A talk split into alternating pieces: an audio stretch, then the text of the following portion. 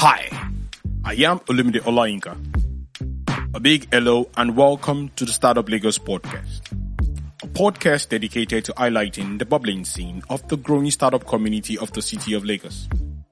On the show, get to hear inspiring stories from founders, entrepreneurs, investors, corporates, and other ecosystem stakeholders. To subscribe to us, visit podcast dot startup lagos dot co. Stay tuned with us. Stay pumped.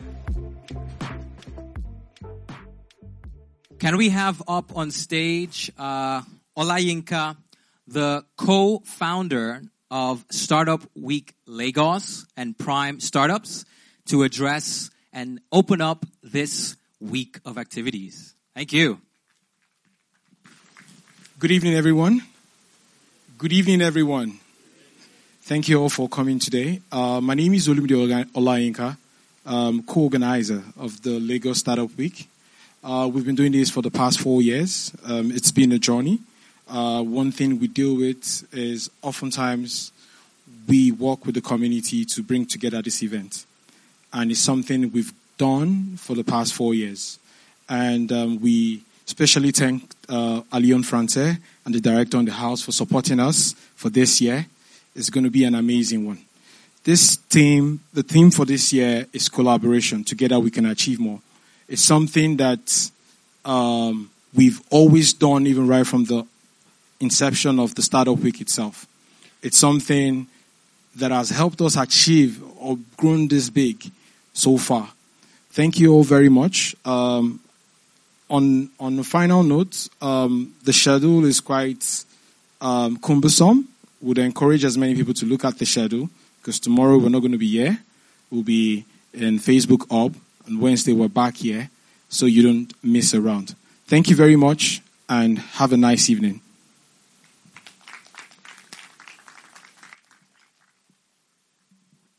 Yeah, so I'll just echo him on that. Please do go through um, the...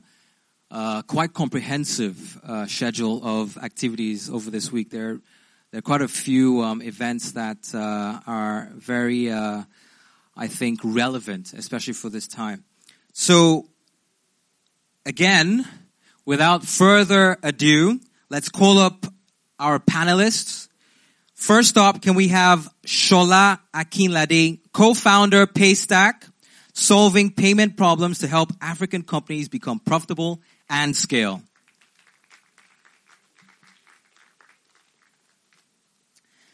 Next up, can we have Peter Frykman, founder Driptech, an international water tech company that was acquired and is now looking, and he is now looking at opportunities across Nigeria.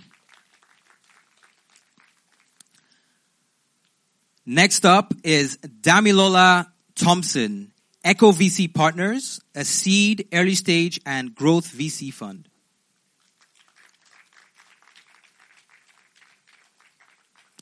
And last but not least, Fahim Saleh, co-founder GoKada, driving mobility across Africa. All right, guys. So we've just been talking, or we've just been trying to get uh, this ambience, right, of collaboration, even even in this small room, right, uh, with all the questions we were asking earlier. Collaboration can be hard, right, especially in a place like Nigeria. But let's start with you guys, right? Um, so we know that respect and trust, right, breed stronger companies, right? Um, the building block, I think, is trust. How have you built that into your companies, your personal lives, or the partnerships, right, that you guys have been into? Uh, can we start with you, Dami?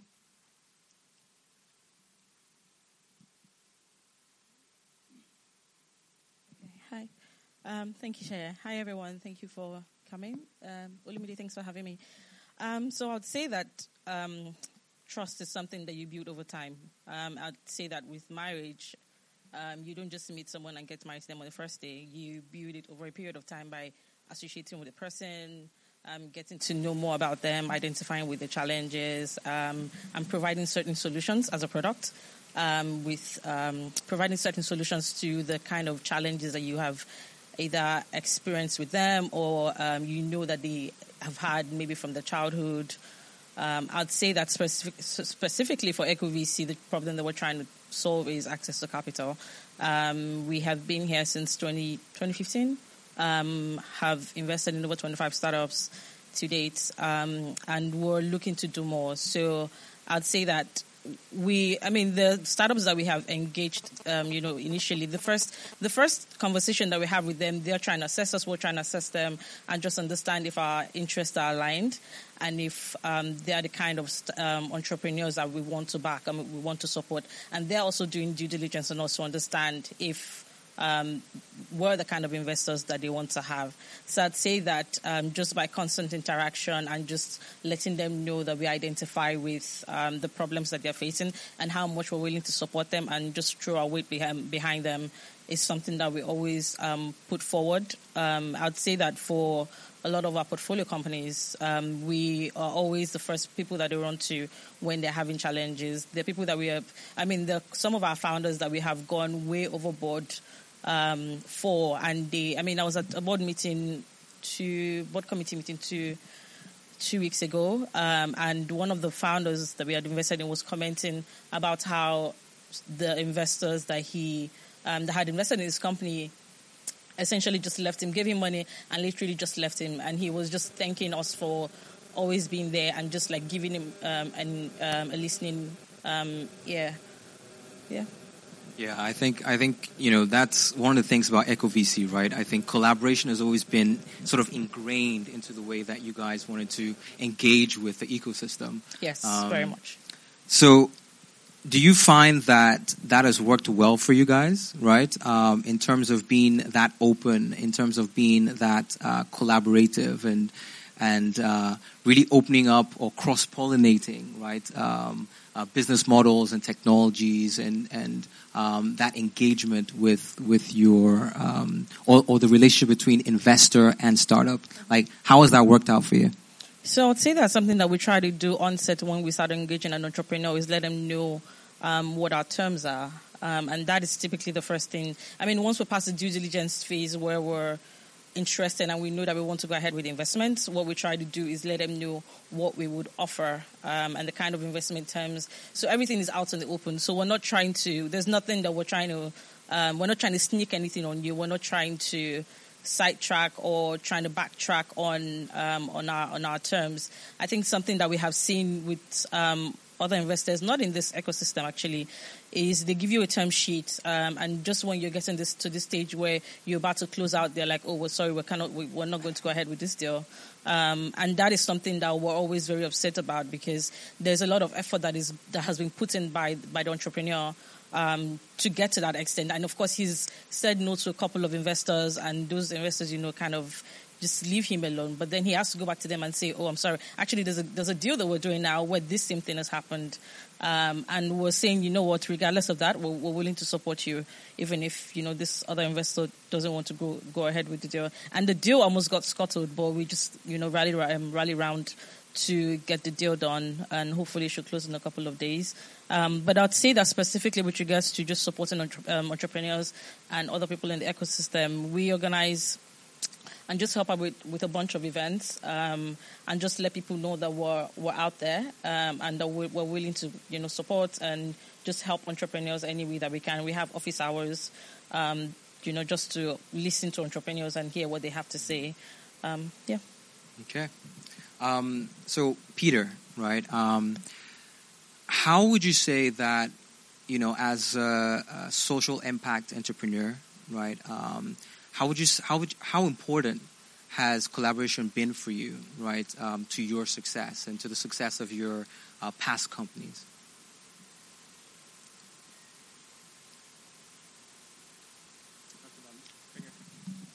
In the middle. Hello, hello. Okay, um, that's an interesting question. I I. Um, I'm not sure I've ever thought about collaboration in the context of social entrepreneurship and it being kind of more or less than than other other startups. Um, I think when I when I, I think about collaboration um, in in the context of a startup, it it um, it really starts with the team. Um, because, you know, before you can collaborate outside of the team with other companies, with governments, with, you know, your, you know, your customers, uh, you have to be able to collaborate as like a founding team and, you know, early, early employees. And for me, I would say that that starts with understanding yourself as an entrepreneur, you know, and so really kind of understanding your strengths and weaknesses, um, in mentoring other startups and also in reflecting on kind of my own startup journey. Um, I, I, I realized and I saw that a lot of a lot of entrepreneurs do too many things, and they do things that uh, they're not good at. Um, and also, telling somebody that they're not good at something is not a good way to convince them to stop doing it. Um, but really, uh, there are things that you do at an early stage startup because you're the only person and you're mopping the floors and you're doing the accounting and you're doing the product development, you're doing the engineering, you're doing everything. And very soon, uh, you know, if the company is going to grow and be successful, a lot of times that entrepreneur is the the bottleneck, the, the limiting factor, because they're doing things that no longer make sense for them to do. And um, so it's about understanding yourself. Um, it's about understanding what you could accomplish if you gave up certain things and learned to trust and hand those off to other people. Um, I think that the begin for me, the beginnings of being able to trust other people uh, were in understanding kind of my own limitations and also my own strengths. I think when I work with other entrepreneurs, it's more effective to start with people's strengths because people tend to know what they're good at.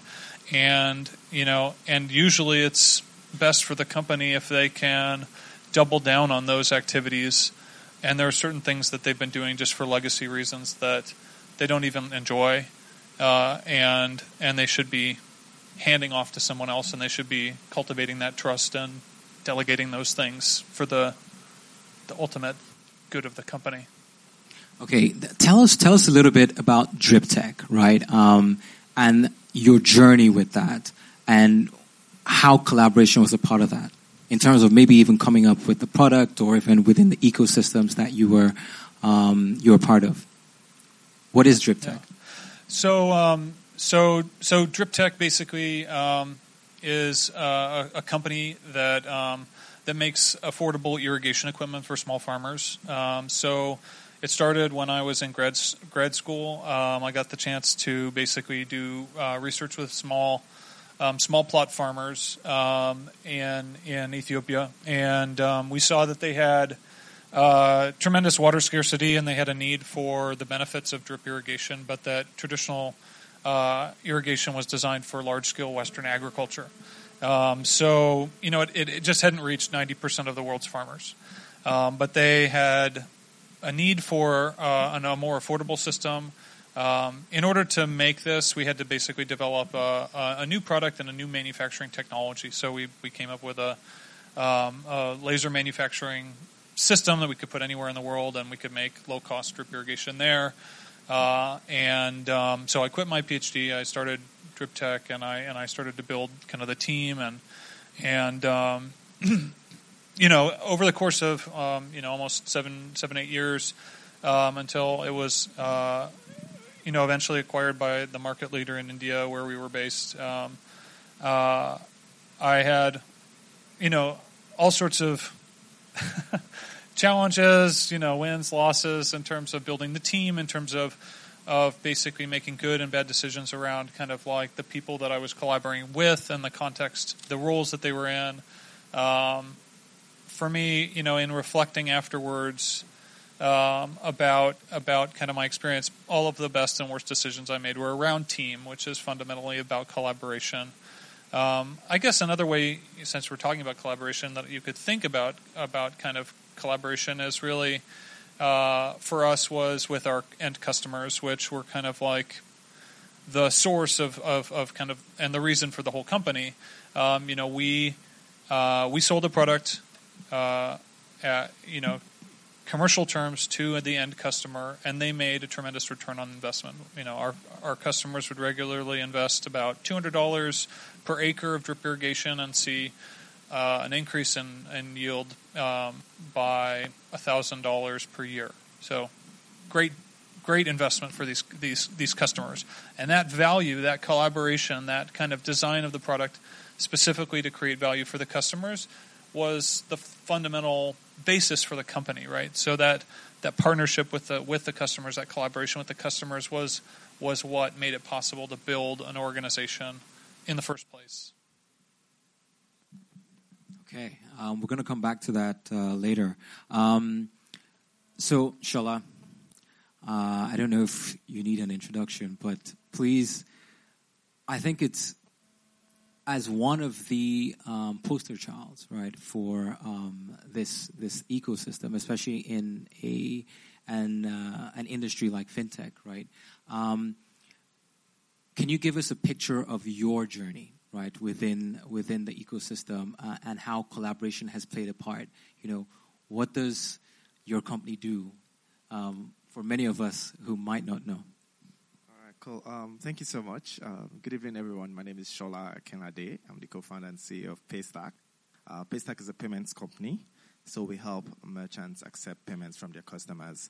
We launched about three years ago, um, actually now three and a half years, um, and now we help over forty thousand merchants accept over about one hundred million dollars every month.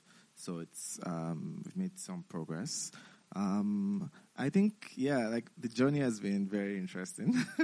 that's, that's that's the shortest I could say. Uh, we launched PayStack because uh, before then I was just doing some work for banks, um, and I thought that the payments, like there was an opportunity to build a payments company. Um, I, I didn't know what I was going to do, but I just started, um, and very quickly we got into Y Combinator. So we got as for I think the we got one hundred twenty thousand dollars for seven percent of the company, which was it was a good deal as far as I was concerned. Um, and so we had to create a company. We had to create a payments company. Um, and I think, and the journey started.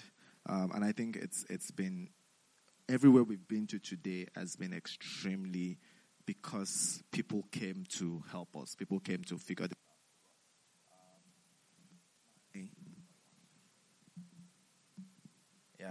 Hello? Okay, cool. Um, my, my my my favorite PayStack, um, I won't say favorite, one of my favorite PayStack stories or is when I think about when we were about to get into Y Combinator, when we were about to launch the company.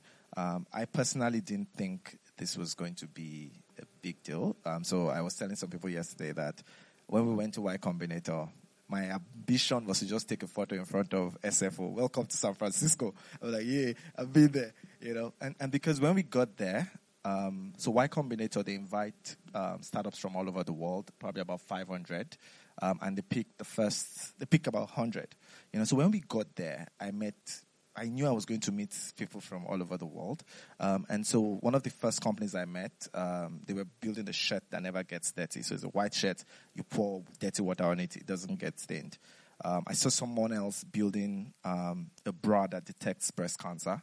So you wear the bra, you install the app, and it scans you. And then if there's anything, you get a push notification. And so people were asking us, like, what are you guys working on? Like, I don't know. God, must I say it here? Um, so we said we were working on payments, um, payments in Africa. And they were like, wow, Africa, how many people are in Africa? I'm like, one billion. Like, whoa. You know, and so I think that was the beginning of a very long journey. Um, and when I think of where we are today and how much help we've gotten from, even so when I think about on PayStack today, we, Interswitch, I'm sure you probably know Interswitch. It was a company that was doing, they have uh, WebPay, which is a competing product.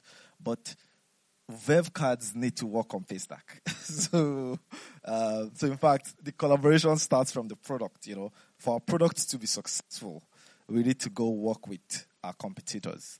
Um, I think it starts from there. Um, we need to work with banks. Before PayStack, um, most of the banks were providing payment solutions for merchants.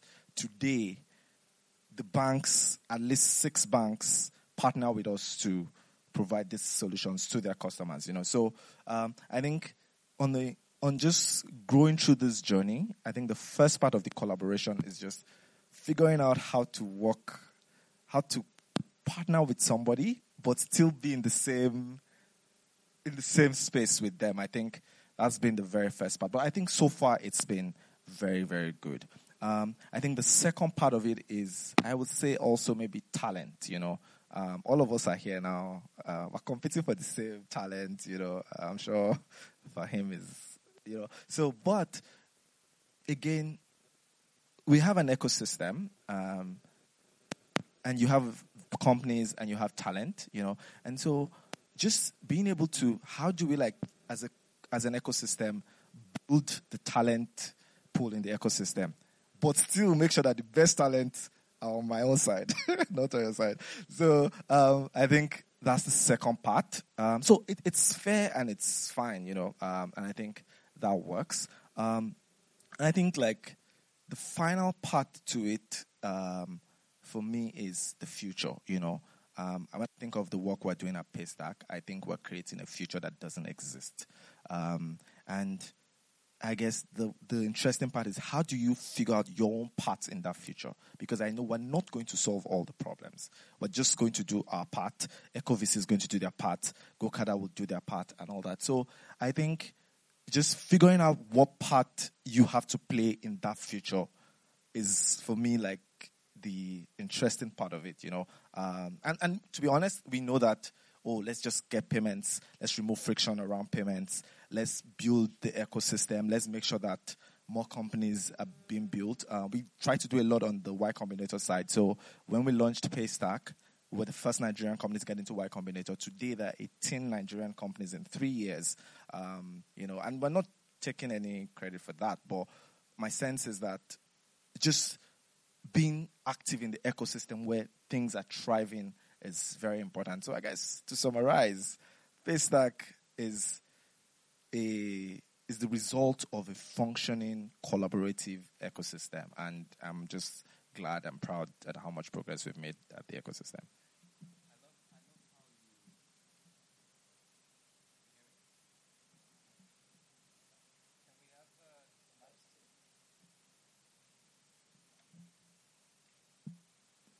Hello, hello. Can you hear me?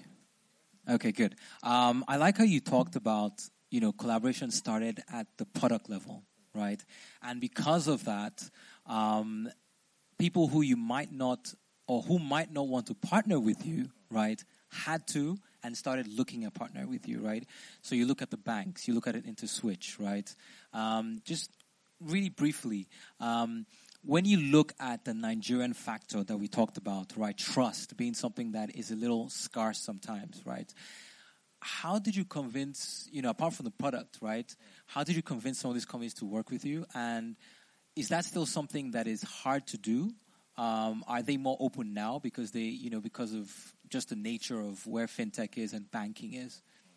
Um, yeah, I, I think our answer was spot on. Like, it takes time. And, and I think for us, it was less about convincing the company and convincing the people in the company. So when I think about one of the first banks, our primary bank, or one of our big banks now, is Zenith Bank. I'm going to name drop them. Um, but we got into Zenith Bank through an account officer. Like, we didn't even, I didn't know the M D. I didn't know anybody there, you know. So you just needed somebody that could align with and say, guy, help us, uh, you know.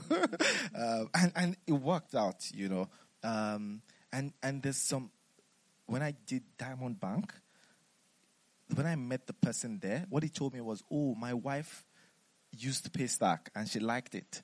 You know, so he had heard about us before. So my sense is that it takes time, but like it it also takes like just serving people as individuals, like just doing your own thing one after the other. And then with time, you just build that reputation. Yeah. Okay. So that's the secret, guys. Uh, Guy, help me now. All right. Um, so, Fahim, um, I think intrinsically, right, uh, GoKada from its inception has has needed collaboration, right, to sort of uh, become what it is, right, the success that it is. And I think your journey, even in the past, has been um, one of collaboration. So take us, not just from GoKada, right, but take us through that journey to even coming to Nigeria and, and becoming part of this collaborative ecosystem. Yeah, um, well, it's been a it's been a long journey here. Uh, I don't know if a lot of you know about me, but uh, I'm not from Nigeria. I'm actually from New York, and my parents are from Bangladesh. So Nigeria is a very foreign place to me. Um, but motorcycle ride sharing kind of has a close place in my heart because I went to Bangladesh in two thousand fourteen, and I started a, a venture factory. And if you guys don't know what that is, it's a It's an incubator of sorts where you uh, you tell people to start companies and you give them funding. And, uh, you know, I did that because I, I saw Bangladesh as a unique opportunity, one hundred sixty million people, um, growing G D P, seven percent year-over-year growth on G D P, very good uh, economically. But nobody was looking at it from a, a technology perspective and saying, hey, this is a country that, you know, you should invest in. This country has problems just like any other country. Uh, so I went there in twenty fourteen um, with some money that I saved up from other ventures that I started in New York. And we launched a couple projects. And uh, one of the projects was a package delivery company that we called Batao. And Batao means to send in Bengali. And that was the only one that actually did kind of well. Everything else failed miserably. And I thought, you know, I thought I was going to lose all my money. Uh, and you know, this, this, this whole thing was a mistake, just like my parents said. I should have never gone there, just stayed in New York. But, um, but I got, you know, through my network, um, and through collaboration, you know, with my different friends and talking to them and, and, and networking with different, uh, you know, investors that they knew, I was able to, uh, get my first check, my first funding into a company. Before that, everything, everything was profit driven. This whole, Raising money was was completely foreign to me. I didn't understand it. Didn't know how it worked. How does a company lose money and raise money? I, I didn't, it didn't make any sense to me. Uh, but, you know, we got our first check, and he kind of uh, was able to find every other connection to raise uh, more capital for that business in Bangladesh. Um, and, you know, I wasn't running the company. I just put a team together. I just networked in the Bangladeshi community. Uh, you know, I, I, I didn't grow up there, so I didn't really know anybody. It was just talking to people, having conversations, meeting people. And I was able to find really good entrepreneurs that were not given a chance uh, because, you know, for them to raise money in an environment like that, and I'm sure you guys are familiar in Nigeria, uh, you know, back in the day when you want to raise money, they used to take sixty percent of your company or seventy percent of your company, right? It's very similar in Bangladesh. Um, so for them to have a chance to own a meaningful part of their company and at the same time get funding was, was huge for them. So that company ended up raising, you know, a lot of money, you know, twenty, thirty million dollars. And this was, it, it, you know, we started with logistics, but it, it turned into actual motorcycle taxis. Um, and it's funny because in Bangladesh, you know, there is no such thing as a motorcycle taxi. You know, and, you know, one hundred sixty million people, worse, no, listen to this, worse traffic than Lagos in Dhaka. Can you believe that? Worse than Lagos. That's how bad the traffic, nobody used motorcycle taxis. Nobody even thought of that as a potential, you know, business. So when we started it, people thought we were crazy. We actually had to buy our own motorcycles and, and, and, and, and, and hire our own full-time drivers. But then after people realized, wow, this makes a lot of sense. I can get through traffic. It's cheaper. All these people started buying motorcycles, and then it was a freelance platform. Um, so when I went back to New York, you know, I was like, okay, you know, I've done a lot of other businesses, but, you know, what kind of business in two to three years is able to create that kind of value? Uh, you know, so I, I, I wanted to see where else I could recreate this. Um, uh, and it was definitely not New York. So I had to figure out what that place was, and through just some research that I did on Wikipedia, believe it or not, that's all it was. It was just literally me going on Wikipedia and looking at G D P numbers and looking at population numbers and looking at what place has a lot of traffic. You know, you know, Nigeria is number seven in most populous country. Bangladesh is number eight. Okay, and then there's like the U S, there's like China, there's like India. I'm like, okay, none of these places make sense, or they have too much competition. Indonesia, that place already has like a ten billion dollars motorcycle ride-sharing company called Gojek. Uh, but Nigeria, what's this? Nigeria. Nigeria. What, what, what do I know about Nigeria? Okay. I don't want to say, I mean, you guys know, like, I'll, I'll just say it. I mean, I, I, I saw videos, scam artists, all this stuff, like the, like the typical stuff. And I hate to say it, but that is actually, you know, people don't know much about Nigeria other than that. Uh, but the numbers looked right. Uh, and I, I didn't know anybody in Nigeria. So I told my parents I'm going to Nigeria. So I went over, I kind of explored the terrain. Um, uh, I landed, I went straight to V I, uh, and I, I went to the, I went to the mainland once and kind of just looked around a little bit and then went right back to V I because I was too scared to like walk around the mainland. But what I knew was, I knew there was a lot of Okadas. I knew there was a lot of bike taxis, and I knew what I read online was, was actually real. Uh, Oh, another thing I did was I also searched for uh, Lagos and traffic on Google, and there was a lot of lot of results, a lot of results. Um, so yeah, how do I form a company in Nigeria without knowing anybody in Nigeria? That was a question, um, and there was there was an option of what I could do in in Bangladesh, which is network for a couple months. You know, I had that option. Uh, but that would take a couple months, and from what I've heard in the, the V C scene, there was already uh, numerous companies knocking on the door ready to start this business. So I had to move fast. Uh, so what I decided to do was um, I made a post on LinkedIn, and I wrote, uh, you know, looking to start the next billion-dollar company in Nigeria. If you would like to join as one of the founders, please message me or link anybody that would be interested. Uh, and if they become part of the founding team, then I will give you one thousand dollars or one thousand dollars in Bitcoin.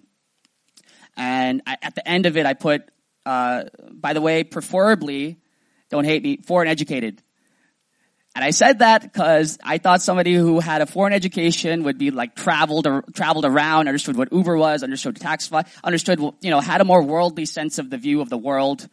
Uh, so that's why I put that in there, not thinking much of it. And also like having Harvard on your, on your resume and then getting funding looks, looks good. That, so that, that, that, that's where it didn't come anywhere from like a bad, bad, uh, you know, a bad side to that. But what I found was I started getting all these responses, uh, and they were mostly my friends, but then the responses I started getting were, you know, who is this guy? Who is like who? Who does he think he is? Like, not not saying that you, that we can't be from Nigerian schools and and be part of this founding company. And then they started tagging their friends and like, can you believe this guy? And then they start tagging their friends and they start tagging their friends. And I'm like, oh my gosh, should I take down this post? Because I started getting a lot of just really hateful comments. Um, but then you know something funny started happening. I started getting comments from people that were tagged in the hateful comment, but they're like, hey, you know, I know somebody, right? And that that was my most popular social media post ever. It, was, it got like four hundred comments, uh, and you know, I I I I probably spoke to so out of the out of the four hundred comments, I, I had thirty people that you know I liked that I wanted to talk to based on their you know their profiles. I talked to twenty of them on Skype, uh, uh, and then I really liked ten of them. So then I'm like, okay, I'm gonna I'm gonna go back to Lagos. Uh, I met all ten of them. I liked four of them after that, and I'm like, I, this is this was in December of twenty seventeen. I, I asked them, "Are you guys ready to get started?" And uh, they're like, "You have funding?" I'm like, "Yeah." They're like, "Okay, let's go." and that's and, and that's how we started. December twenty uh, December twenty seventeen, we said we're gonna do it. January twenty eighteen, we started. Um, and I wouldn't have, you know, I, I would never be able to start this company without, without, um, those co-founders. And, you know, we, you know, we started the company January twenty eighteen. We all lived in, oh, this is another thing. We all lived in a house together because I thought that would be a good way for us to build trust quickly. It was all about doing it quickly. How can we do it quickly? So we were all living in a house together. I got the firsthand view of, you know, Nigerian living and like these guys were loud and man, like I had some of the like, Turkey. Turkey's very popular here. Turkey's like a Thanksgiving thing in, in the U S. I like, I was like, what? I don't know. Anyways, um, It was just, it was just, you know, it's just, you know, we, we got things going. Everybody built this trust, this friendship really quickly. And, uh, you know, it was, it was a, it was a great experience, but, you know, th- there's a lot of, you know, ups and downs with that. But at the same time, this company would have never existed without me, you know, writing a post on LinkedIn. And I actually did give, you know, one or two people, uh, a thousand dollars in, in Bitcoin. So yeah, uh, yeah, collaboration definitely, definitely happened with that. Without without Nigerian counterparts, this, this never would have happened. I wouldn't even know where to start alone here, right? Okay, so um, just really quickly, uh, how you you guys have a laser focus, right, on your fleet, right? I think you see your drivers not as not as drivers, right? Um, they're partners, right? So they're what? Pilots. They're pilots, right? So. In that sense, you know, um, you're really going at it in a different way, right? In a really, really collaborative way, right? Um, so how how do you build? Because now we want to talk about culture, right? Um, how do you build like that right culture that keeps, you know, that collaborative environment, one that people feel is open and they feel respected and th- there is actually trust, right? Yeah. No, that's a that's a great question. Um, You know, there's a, you know, the, the motorcycle bike taxi space has obviously blown up since uh, January of twenty eighteen. You know, I started the business with people saying, you know, this will never work. And I'm like, why not? It's worked everywhere else.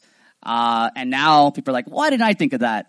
Right. Um, but I think, I think there's something very unique that we're doing.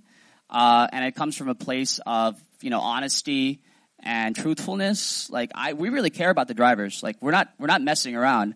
Like I don't, I don't, I don't only do business to make money. I do business because, you know, I want to make an impact. I don't want to be on my deathbed and say, and say, oh, I made a lot of money. I want to be on my deathbed and say, hey, I did something, right? So, I mean, we, I think everybody at the company really cares about the drivers, and I think we can make a big impact. And when we, uh, when we go out there and we have meetings with the drivers and they all come, and I tell them that, hey, I'm going to do something, or, or, or, hey, let me listen to your opinions. They, you know, I do it from a place of tr- a truth.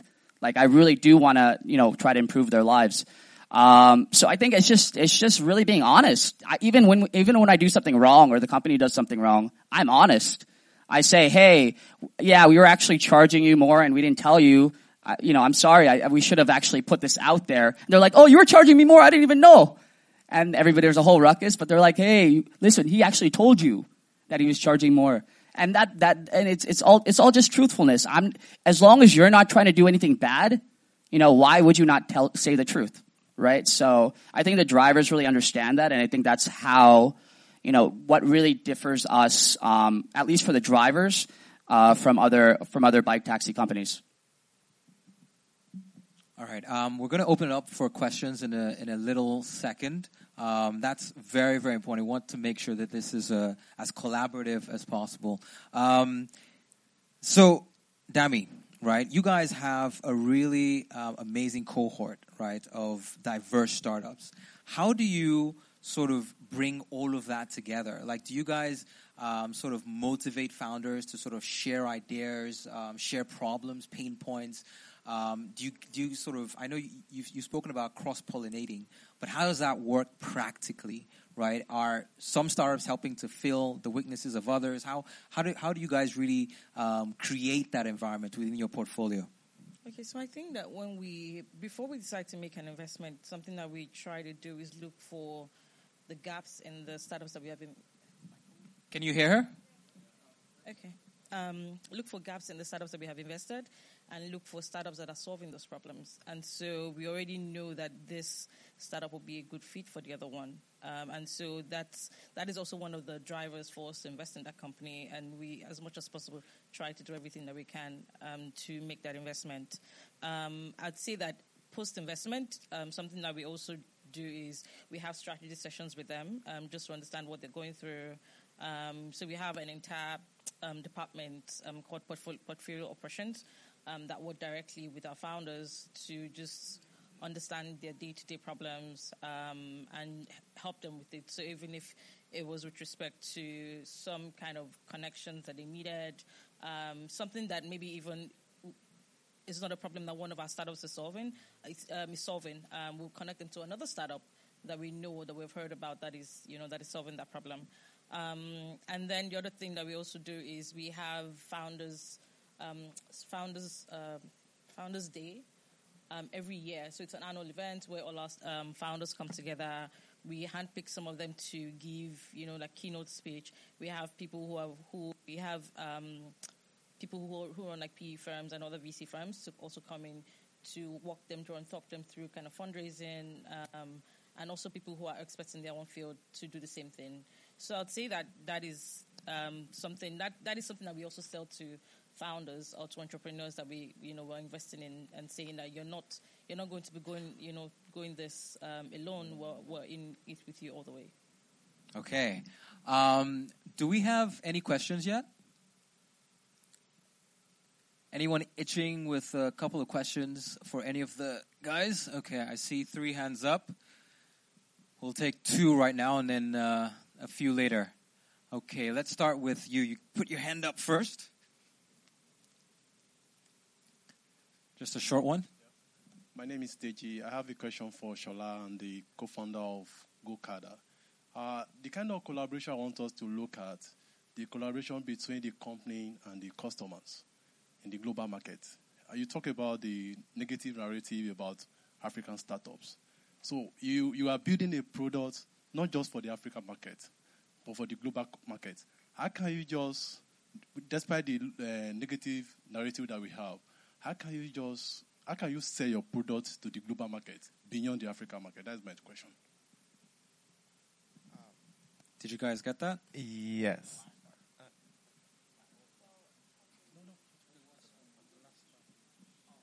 how can you sell your product to the global market um, beyond the African market? Or, or from what is like, how can PayStack help our customers sell to the global maybe markets? In the Middle East, maybe in Europe and all of exactly, that. Exactly, exactly. Uh, no, I, I think that's fair. Um, yeah, I, I think one of the things we're trying to do at PayStack is to make it easy for anyone to sell to anybody anywhere in the world.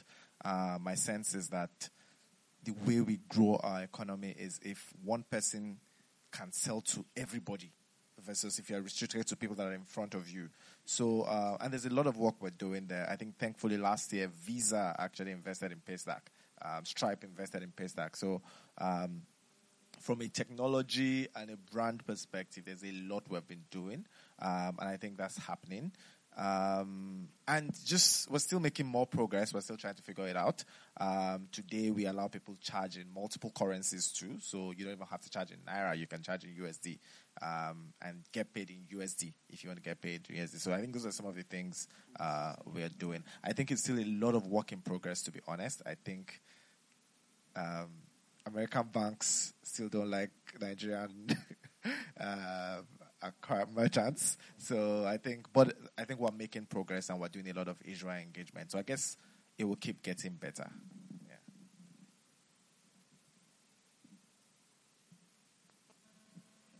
I mean, um, from an investment perspective, it's just gonna.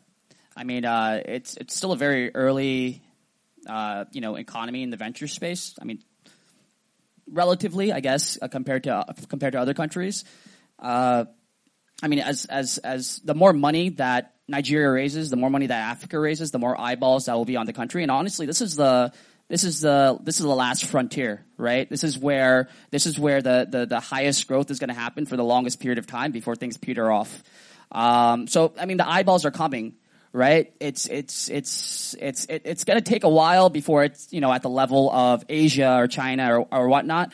But it's important to start exploring ideas and building, you know, those future businesses now, because you don't want to be left behind when, you know, the, you know, all of the V Cs are here and they're like, hey, you know, who has a team? Who's doing something, right?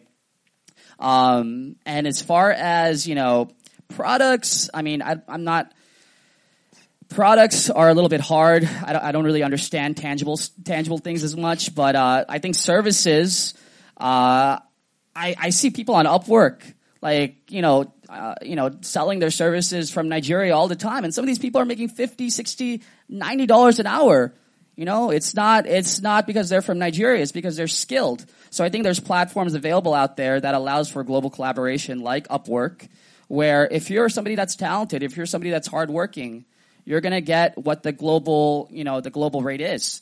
Um, uh, so yeah, that's that's the line. Can I, got a can I have a follow-up on that? Yeah. Actually, um, I would love to hear a little bit more, since on the topic of talent, like what do you look for in people that you hire? Because in my experience, interviewing and hiring, you know, over one hundred people. Uh, in Nigeria?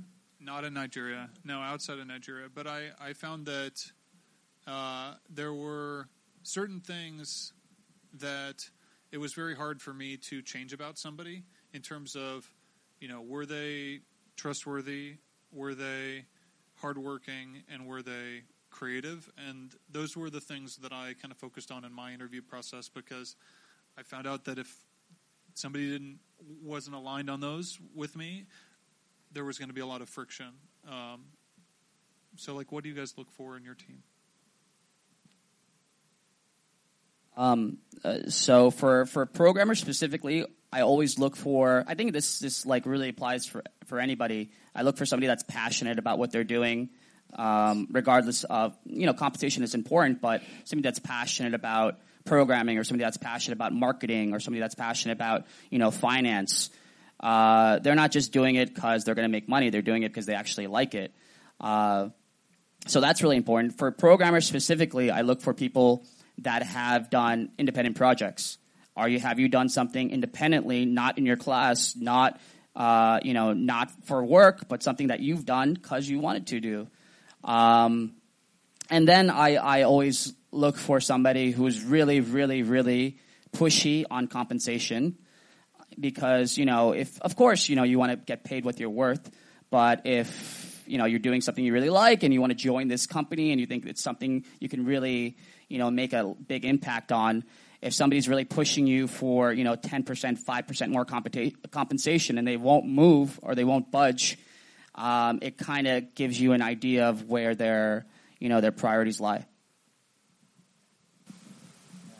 Um, I think for us, um, or for me, um, we try to answer three questions. Um, I think the first question is, do we believe you have the capacity to do the job?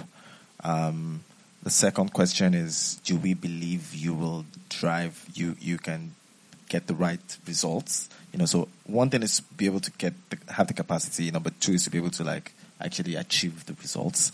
Um, and then number three is that will you demonstrate PayStack's values? Um, I think one of Wait, the... Which are?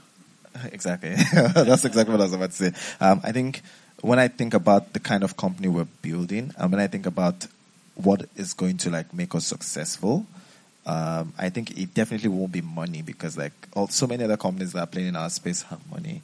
They have licenses, they have everything. So I think it's going to boil down to two things. What do we believe in that they don't believe in? What are we willing to do that they won't do?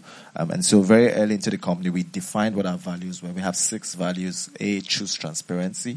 Um, so like the right PayStack person is very transparent about their work, um, about what they're thinking. Um, communicate clearly. Um, embrace the mission, you know, like this is a mission. This is like payments is broken. We have to figure it out. Um, practice kindness, because uh, of course we have to be kind. Um, pursue growth and learning, um, and insist on high standards, because payments is very high. So um, thankfully now we're about ninety people. So there's some structure around it now. Um, we have questions that really help us answer some of those things, you know. So uh, I can give you some expo on some of our interview questions if, you, if you want to. Yeah. Um, so one of the questions we ask, uh, what I ask is like, um, what kind of people do you find it difficult to work with? Um, and so in the way they answer that question, um, you start like figuring out the kind of person they are. Um, I, another question I like to ask. I always like to ask uh, somebody... Yeah. You know, what do you think that we should be looking for um, for somebody in this role? Exactly. Because if I just ask somebody what their strengths are, they say a bunch of random, like, exactly. you know, B S. But if I say, what do you think I should be looking for, then they actually end up, like, describing what their actual strengths are exactly. and their experience. Exactly. No, that's, that's correct. Um, also, just ask people what they're looking for in their next role, and they, um, they describe it. So I guess just also pattern matching, um, like my newest... product thinking question is like, how do you design an alarm clock for a deaf person, you know? Um, and just walk them through that. Like, sometimes the answer is very simple, sometimes the answer is very hard, but it's less about the question and just more about like having like a framework for knowing um, if the person can do the work, if the person um, can deliver results, and if the person can be a PayStack person. Okay, let's have that question from... Okay, great. Yeah, hi. I've got two questions. Um, one for Dami, um, and then one for the rest of the panel. So my first question is, you guys have been around since twenty fifteen. I'm just wondering, um, what shift, what, what shift have you seen in the marketplace? What was your view and thinking around investment back in twenty fifteen? And what is that view and investment today? So I can imagine that you guys came with a lot of optimism back then. Um, you know, where you guys right now, what is your focus? What has changed? Um, for the rest of the panel, um, I have a question around the macroeconomics of Nigeria. Um, what keeps you up at night from a macroeconomic standpoint?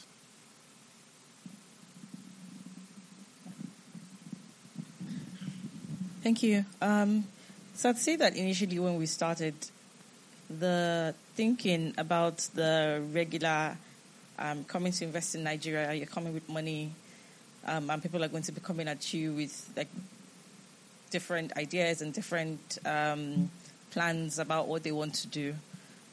Um, and I think initially our terms were very aggressive. Um, um, and so...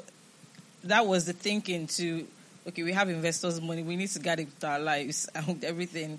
Um, but I think that over over the years, as we have invested in, in a couple of companies and just met with people who are extremely interested and very passionate about the problem that they're trying to solve, we have seen that we we we have actually, we, we have relaxed our terms um, and not been as, um, and not, not been as trying to secure all, all the areas, allowing for more laxity, Um, and giving entrepreneurs more room than um, than. Do, do you we mean the protective them. provisions or like the financial terms of the deal? Sorry, what did you say? Do you mean like the protective provisions or like the financial financial terms? Yeah. yeah, I mean financial terms. The because it's I mean it's early stage, so there's not there's not much there.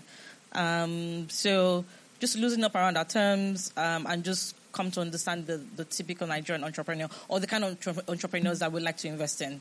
Um, and so that way, we, we we know right now that our decision-making is also faster because we're able to sieve through the kind of people, the kind of entrepreneurs that we think are not right for the investment that we're offering at, at the particular stage that we are. Um, and just say, okay, you know what, we're, you know, we like you, but we're not... we're not a good fit right now, um, and we're happy to, you know, continue to to work with you if you just send us updates. Um, I think that was a question. That, yeah. I'm never going to talk to you again. I'm sorry. Okay. The, um, here the macro. What keeps you? What keeps you awake? Me or them?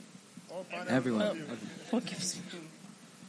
Um, that you don't, that you don't die, you don't lose our money. No, sorry. Um, Let me just rephrase it okay. again. So, looking at the country, so this is Nigeria, right? Obviously, political risk, economic risk, socio, um, socio, socio-economic risk.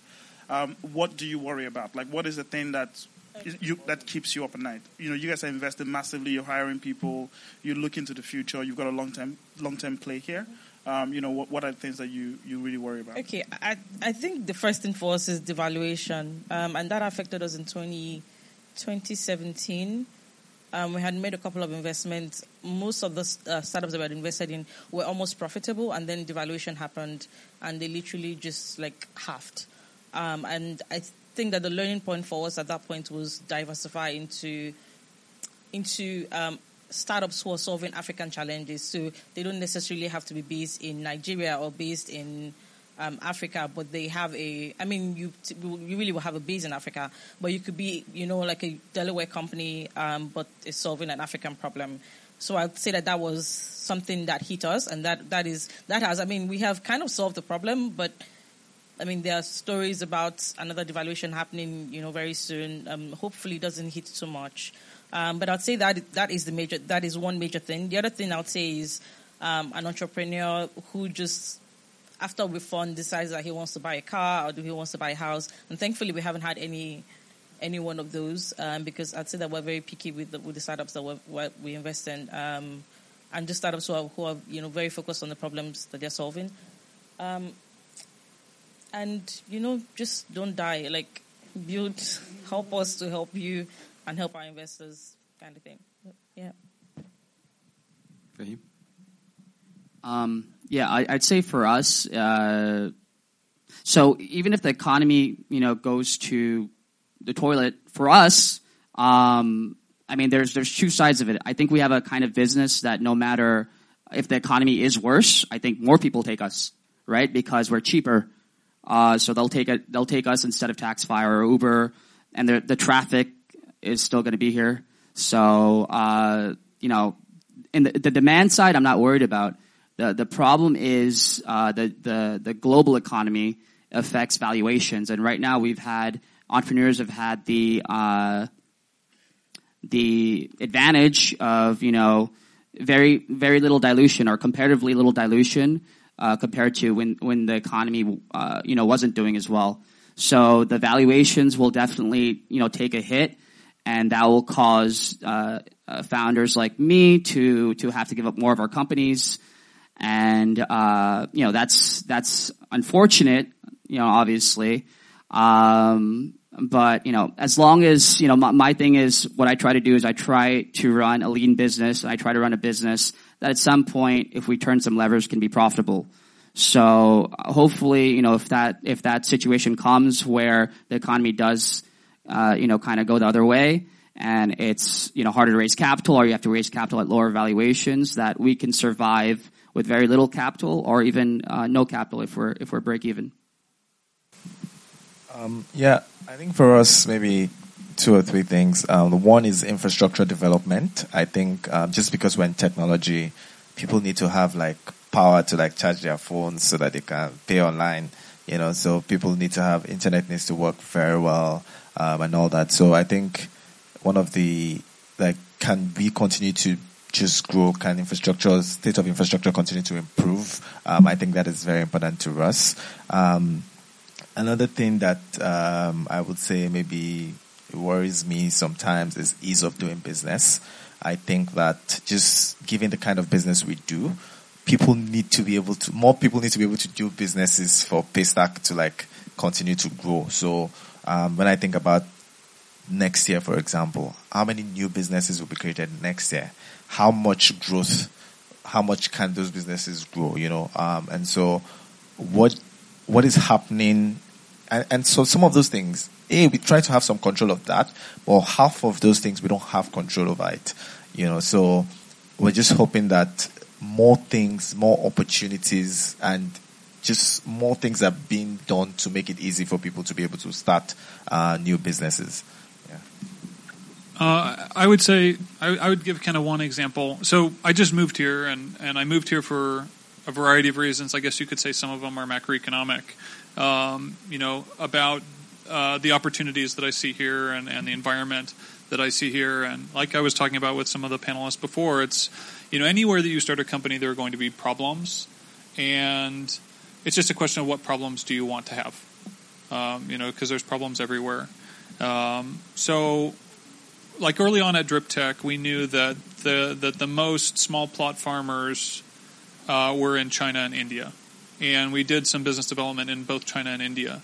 Very different countries in terms of how they operate, in terms of agriculture. And actually our first big deal was with a local government in China. Um, we got connected through an investor, and we went and, you know, shook hands and had a bunch of meals and did this deal. And we rolled out drip irrigation for two hundred farmers in this uh, rural rural China. Um, and it was super easy. The government wanted to do it, and it happened, and we got paid, and everything was good. Um, and at the same time, we were looking and seeing, you know, like, okay, well, we were we were building partnerships, we were doing distribution, we were setting up dealers in India, and we were doing kind of like a lot more legwork to get to the end customers. Um, but ultimately, we decided to um, leave China and really focus on India because um, because of uh, the business model basically in China is working with the government, and the government is very effective. And in India, it's selling to the farmer because, you know, all of those channels uh, actually uh, to reach the farmer exist in spite of government failings. Uh, and you can do marketing, and farmers are actually used to buying things themse- themselves, like in India, whereas in China you could talk to farmers all day long and they weren't going to buy anything. They would wait for their local government to procure it and then, you know, give it to them for free. So, you know, there's a successful business selling drip irrigation to small farmer, small governments in China, but that wasn't the business that, that I wanted to build. The predictability and the business development cycle of that wasn't interesting to me. So, so ultimately, when you look at like at a, at a, at a country like Nigeria and a city like Lagos, there are a lot of customers, uh, and they have a lot of problems, and there are a lot of opportunities to create value. And if you can create enough value for those customers, uh, and convince them to share some of that value with you, um, that's where you get a successful business.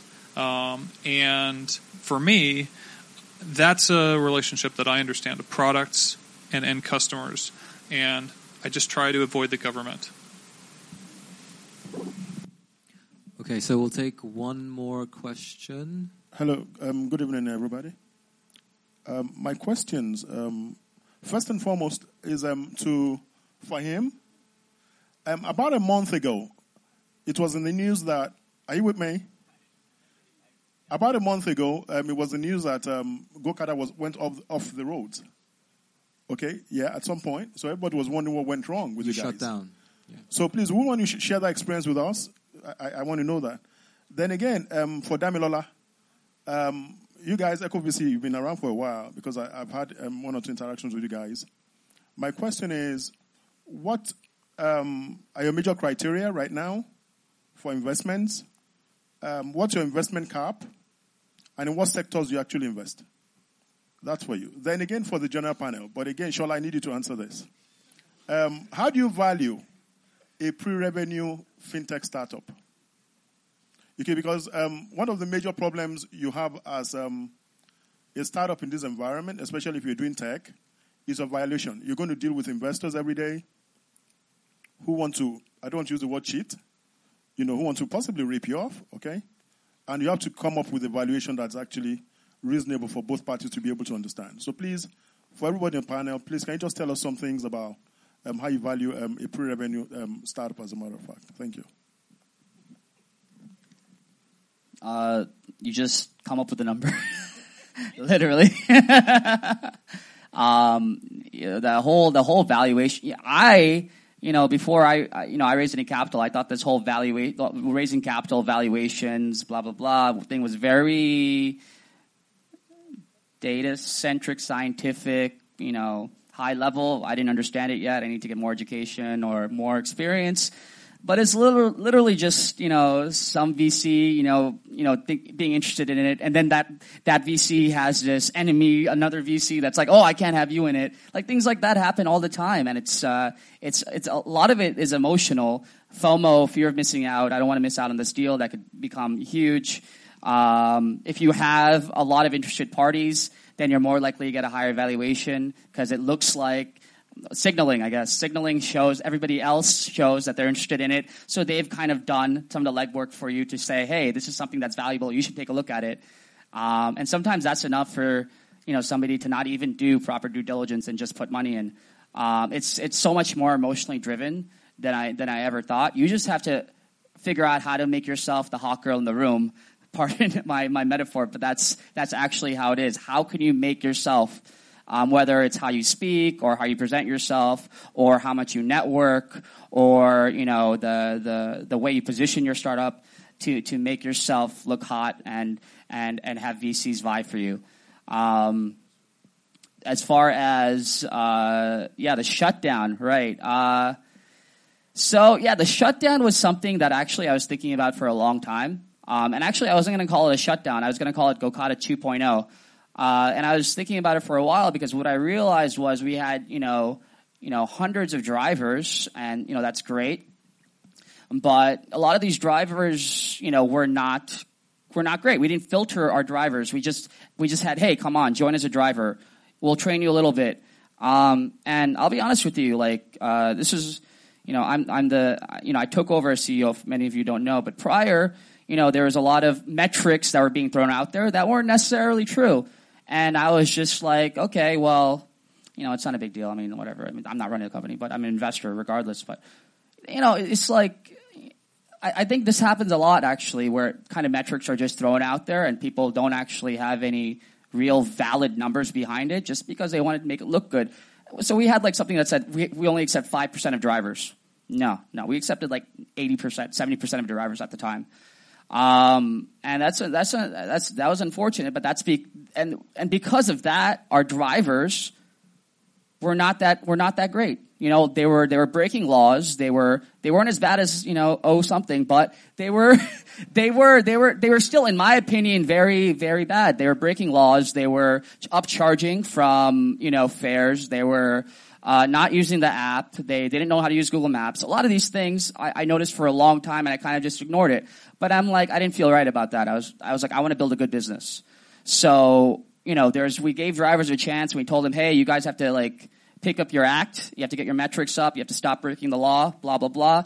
And we put a cutoff point. And if you didn't meet the mark at that cutoff point, we're going to give you your bike. We're going to paint it black. You're gone.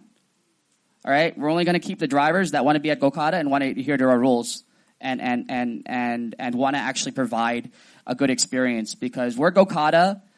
Uh, every driver that's out there represents our brand, right? And if one driver breaks the law, for that person, GoKada's, you know, a bunch bunch of drivers that break laws. So I wanted to make sure, how can we have a service where every single driver we have, uh, you know, adheres to laws, you know, drives drives, you know. you know, uh, within the lanes and not against traffic, all these things, provides you helmet, is is really well-mannered, uh, looks professional. How can we make sure that that's consistent? And in order to do that, we had to, unfortunately, remove the bad drivers, because as we got new drivers, what we found was they were good in the beginning, but then they learned the bad behaviors of those drivers and they emulated it. Right, so what we needed to do in order to grow was have a good set of drivers to start. So whenever we got new drivers, they emulated the good behaviors, and that just was a, you know, recursive cycle. Um, and the the you know I was uh, I was writing the blog post. I remember my designer was right behind me. I was writing Go GoKada two point oh, and I was writing the writing that entire post. And I'm a big prankster. I don't know if many of you know, but one of my first uh, companies out of college was a prank calling app called Prank Dial, and that made like a bunch of money, and that's actually how I started everything else after that. Um, but I, I, I, I was, uh, he was right behind me. I'm like, dude, what do you think about this? And I deleted GoKada. Uh, I deleted two point oh. I was like, GoKada is shutting down. Because I, I thought it, was, I thought it was funny, because I was, I was gonna put, hey, you know, you know, just it, it's shutting down. You know, we got so much competition. All this like, uh, all this government stuff's happening. I can't handle it anymore. I'm out of here. By the way, I'm just joking. we're, we're, we're just, we're just stopping for a week and we're coming back. And I thought, you know, you know, in my, in my, in my thinking, there's perception and then there's the reality of things. And the perception of it would be, oh my God, GoKada shutting down. They're, oh wow, like they, they couldn't do it. Oh, oh, not say, OPay, the name that would not be named. OPay killed them, or the government was shutting them down, or whatever, or um, they couldn't get enough funding. That would, okay, so that's, that's what I'd have to deal with for a week. Okay, you know, it's not it's not the biggest deal. In that week, we basically got rid of the bad drivers. We retrained all our drivers. We gave them all new gear, Bluetooth helmets, you know, uh, new shoes, new bikes. I don't know if you guys saw them, but they are phenomenal. Uh, bikes, those bikes, they, you know, they barely need repair. They're Indian bikes, uh, and they're they're they're awesome. Um, And we, we came back a week and a half later, and we got all this bad press. GoKada shutting down, GoKada shutting down. We got so much press, we didn't pay a dime for it. We didn't pay a dime. And what I realized very early on when I started GoKada was bad press isn't bad. Right? It was, I, I, I want to be lean. Bad press came out. That's great. But then when we came out with all our bikes and all our, and all our new drivers and that good experience, everybody was looking at us. Everybody was looking at us. And again, we paid no money. Right? People came to us, wrote these stories, and we didn't, we didn't pay a dime. And now all of a sudden the whole, I don't think it's fully gone yet because we don't have enough drivers on the road. But as you see more and more drivers get on the road, and the experience is just so much better than you would ever expect, uh, from a bike taxi, that whole GoKada shutdown thing is going to erase away. And I think it actually in the long, in the long run, helped us really differentiate ourselves as the premium bike taxi brand compared to, you know, OPay or, or the others. Um, on on on fundraising, uh, there's um, like Fahim said, there's there's it's really kind of whatever you can get people to compete over and agree on. But um, one thing that I've found kind of is uh, maybe a useful way to think about it is that um, uh, you know, for an investor to come in, especially kind of institutional investor to come in to a, to a kind of a round of funding, um, you know, whatever that size of the round, it's they want a meaningful stake in the company, right? So, you know, when you look at rounds of funding that get done, you know, they all tend to be for something like twenty to forty percent of, of the company, right? Just, and, you know, there's exceptions to this, of course, but, but like most early stage venture capital rounds are for something like twenty to forty percent dilution, regardless of how much money is raised. So in some cases, it's better to just think about how much money can I raise for that amount of the company, and how far can that get me? Rather than saying, "Okay, I need this much," you know, I'm going to try to negotiate on this percentage, because, you know, ultimately investors, they're going to come in, they want to have a meaningful stake in the business. So it's it's actually in some ways more easier to negotiate the amount of money that that that, that sort of like represents than than the actual percentage. Um, but overall, I think that actually people. Um, and, you know, the ecosystem uh, puts way too much emphasis on fundraising, as, and it almost becomes kind of like the end goal, you know, and, and people talk about fundraising. It's all about fundraising and, and you know, raising funds. And, and, and actually, I think that the companies that focus on raising talent uh, and on creating value for their customers uh, rarely have too much trouble um, raising funds. Um, you know, ultimately funds are a tool to build a successful business that is built on team and on, on customer value. And that's a great segue to a plug for the talent workshop that I'm going to be leading later this week. So if you want to learn more about specifically like about building high impact kind of startup teams, there's look at the schedule. Or, I don't know, it's on Friday or, or maybe Thursday. Yeah, I just want to add something to that. Um, Like, there's been a lot of businesses that have raised a lot of capital, like Uber, you know, and uh, you know all, all kinds of all kinds of businesses that are losing a ton of money and have raised a bunch of capital. But you'll find that businesses that are able to do that successfully, and you hear about them, those are usually the outliers. You'll, you don't hear about all the businesses that raise a ton of capital and fail miserably, right? They just go away, and we only look at Uber and we look at all these other companies. Um, You know, that's that. That is actually a strategy. A lot of inv- a lot of investors, and I've seen this. They're like, let's just pump the valuation, let's just grow the numbers, blah blah blah. Let's just, you know, just keep growing. That's not, you know, it's not really sustainable in the long run. You have to build a real business, and I, I'd say that, you know, you could do that, and you can keep raising capital and growing the numbers and losing money, and keep raising capital, losing more money, and at some point you could sell your stake and you made a bunch of money. You know, that happens. Rarely, I'd say. Uh, Travis, for example, of Uber. Um, but what always works is a real business. Never, never doesn't work. Always works. A business that's profitable always works. So, I mean, if you want the highest chance of success, build a real business. And have really good unit economics that for every dollar you add, you make more than a dollar. And that always works. So, you know, just follow common sense. Do not go with uh, the herd. Think for yourself.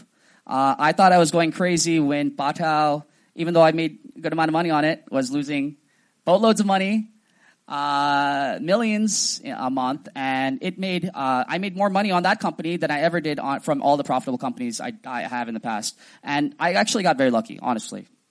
I'll, I'll tell you honestly, I did.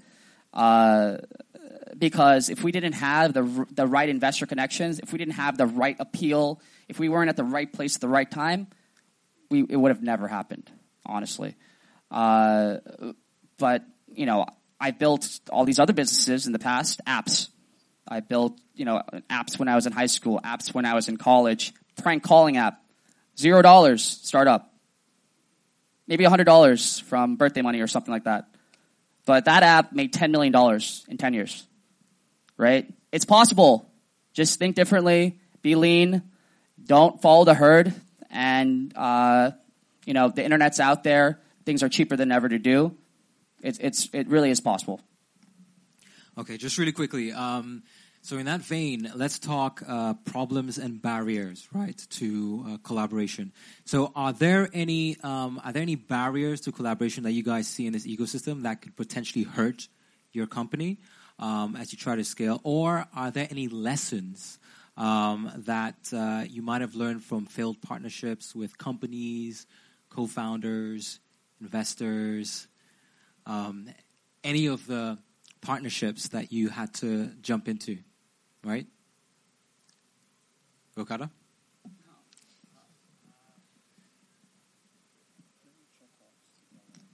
Uh, yeah, I mean, I'll tell you the story of how I found those, fa- how I put that founding team together, and I'll also tell you the story how we fell apart, okay?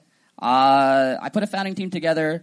I gave them all, you know, uh, equity, a significant amount of equity, the same amount of equity as I had, actually.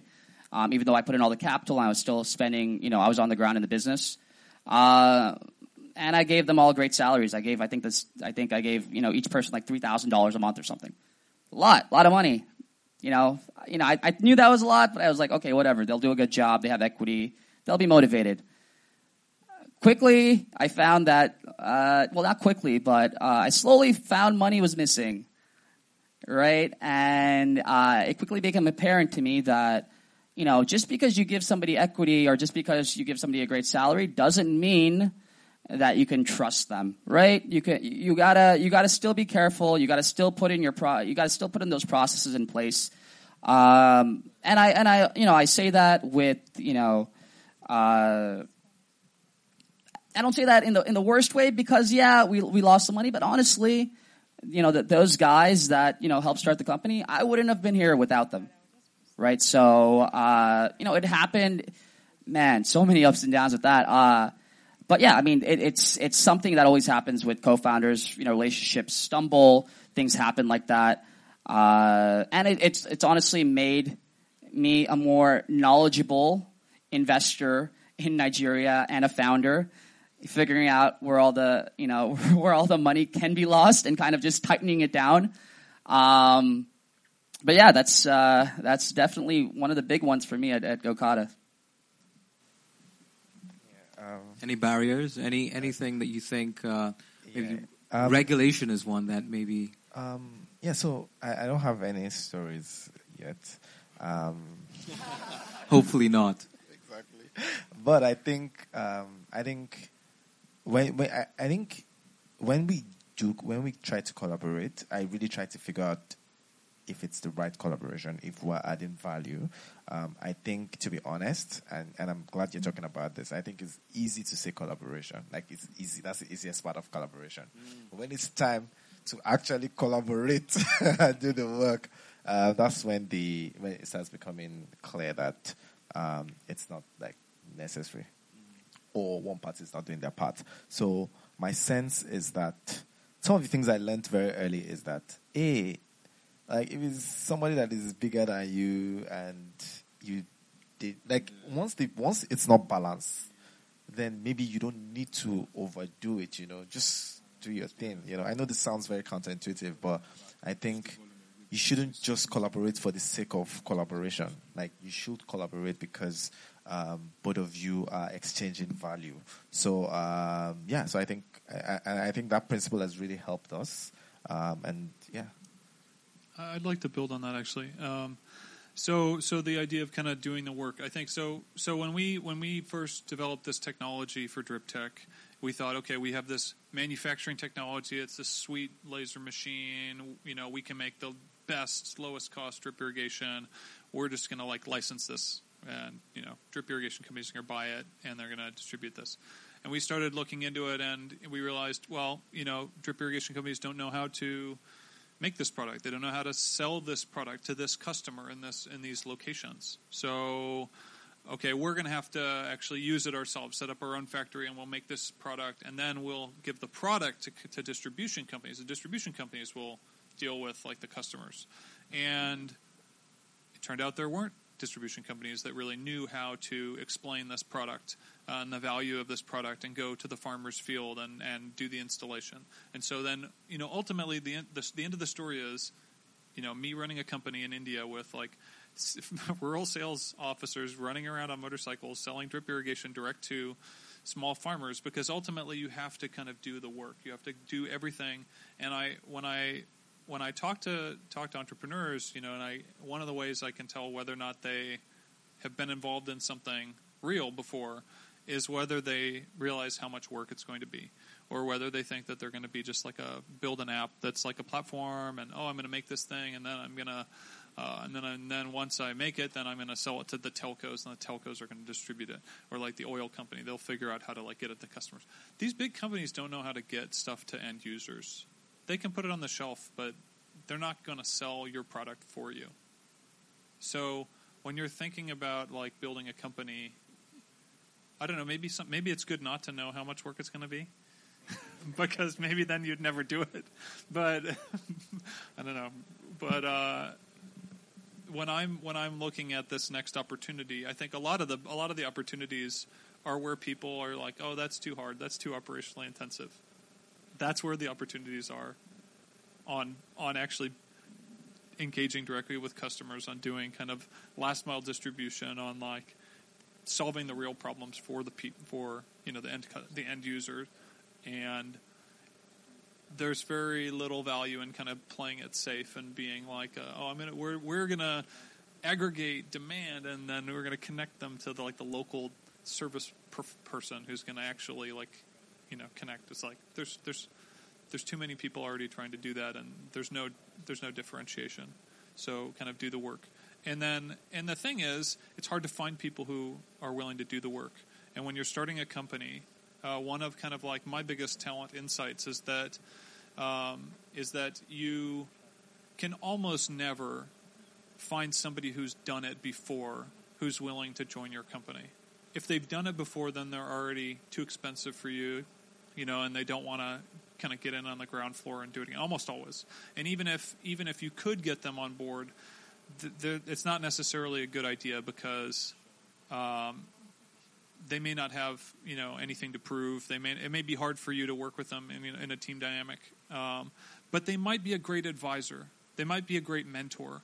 And oftentimes, finding somebody who has potential and is willing to work hard and who has something to prove, and then pairing them with the mentor or advisor is actually the best the best way and the only way that you can you can build a team at like a startup. Um, yeah. I was just going to add that uh, I think we were talking about this earlier about collaboration being great, but also how collaboration can be bad in some instances. Like uh, you know, one of the things I hate are are meetings. Like excessive meetings, uh, meetings that are an hour, two hours, three hours long, um, you know, they just are not productive. If you don't, if you have, if you have a meeting and it's not, if everybody can't, if everybody can't provide input at that meeting, or if everybody is not prepared to provide input at that meeting, that is an inefficient meeting. You know, meetings should be at half an hour, an hour. I think, and, and and so that, I mean, I think that's, you know, one of the one of the ways like that collaboration can be hurtful for a company. If every if every day, if every other day, you have the entire company talk about all the different parts of the company, it's not going to be very, you know, it's not going to be very efficient. You're not going to get a lot of stuff done. Um, aside from that, uh, should I have one other thought? Um, yeah, let me let me let me ask, um, and and Dami, for for for you as well. Um, one thing that we see, right, is the industry has to tell its own stories, right? So any any ecosystem that is growing, right, has to come together to tell its own stories, right? Um, increasingly, you're seeing tech come under fire, right, from government policy, um, from governments who have woken up to the disruptive power, right, of, of technology to um, sort of shift power bases, right? Um From Silicon Valley to Europe, right? I mean, we're seeing this like every day, and even down here as well, right? Um, so, how do you see that playing in terms of how I know C C Hub sometimes have tried to, has tried to bring the ecosystem together to sort of tell our side of the story towards government uh, and policies maybe that don't make any sense for us. Um, how how how do you see that playing out, and how can we do more of that?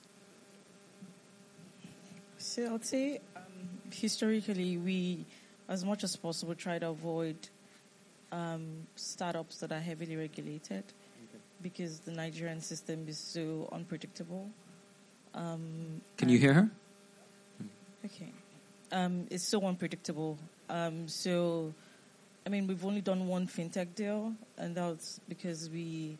They're not as, you know, heavily regulated as, you know, PayStack, um, and even uh, GoKada and all the other guys. It's just we try to just look at where they're going and just like, let's see, you know, what the government is going to do before we invest. And that's not because we're not, you know, risk takers. It's just we know the Nigerian government, and I mean we've had our own share of dealing with the Nigerian government, so we just as much as possible um, just watch and then decide whether or not we want to go in. Um, I'd say that, I mean, the government's participation has not been very impressive. Um, the last government, Lagos State government, governor, um, I'd say did a fantastic work with just helping to understand, you know, entrepreneurship and helping to build hubs around Lagos. Um, I'm not sure about this governor, and we're still waiting to see what he's going to do. The federal government is in a cloud of their own, so, I, I yeah, I don't really have an opinion. I'm just, you know, we're just waiting to see, yeah. Anyone else have a shot at that? Yeah, um, I, I, I think that's the advantage of an ecosystem. So I've had some people tell me that, you know what, don't fight, we'll fight for you. Um, because sometimes you can't be the one playing and the one fighting. Mm-hmm. Um, and so I think, and I, when I was talking about it earlier, that like everybody realizes their part to play.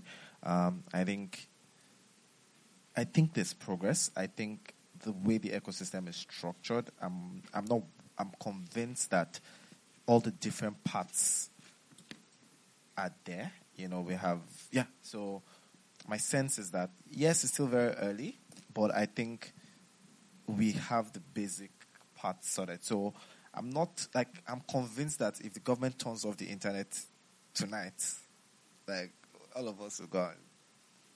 I hope so.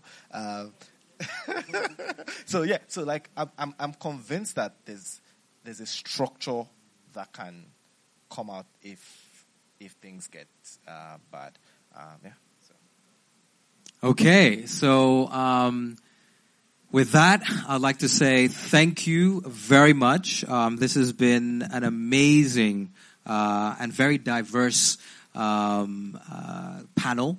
Um, I think collaboration is easy to say, right? As you said, it's very easy to say, and it sounds nice, right? But in practice, it's it's quite difficult, right? Um, especially in an environment like this.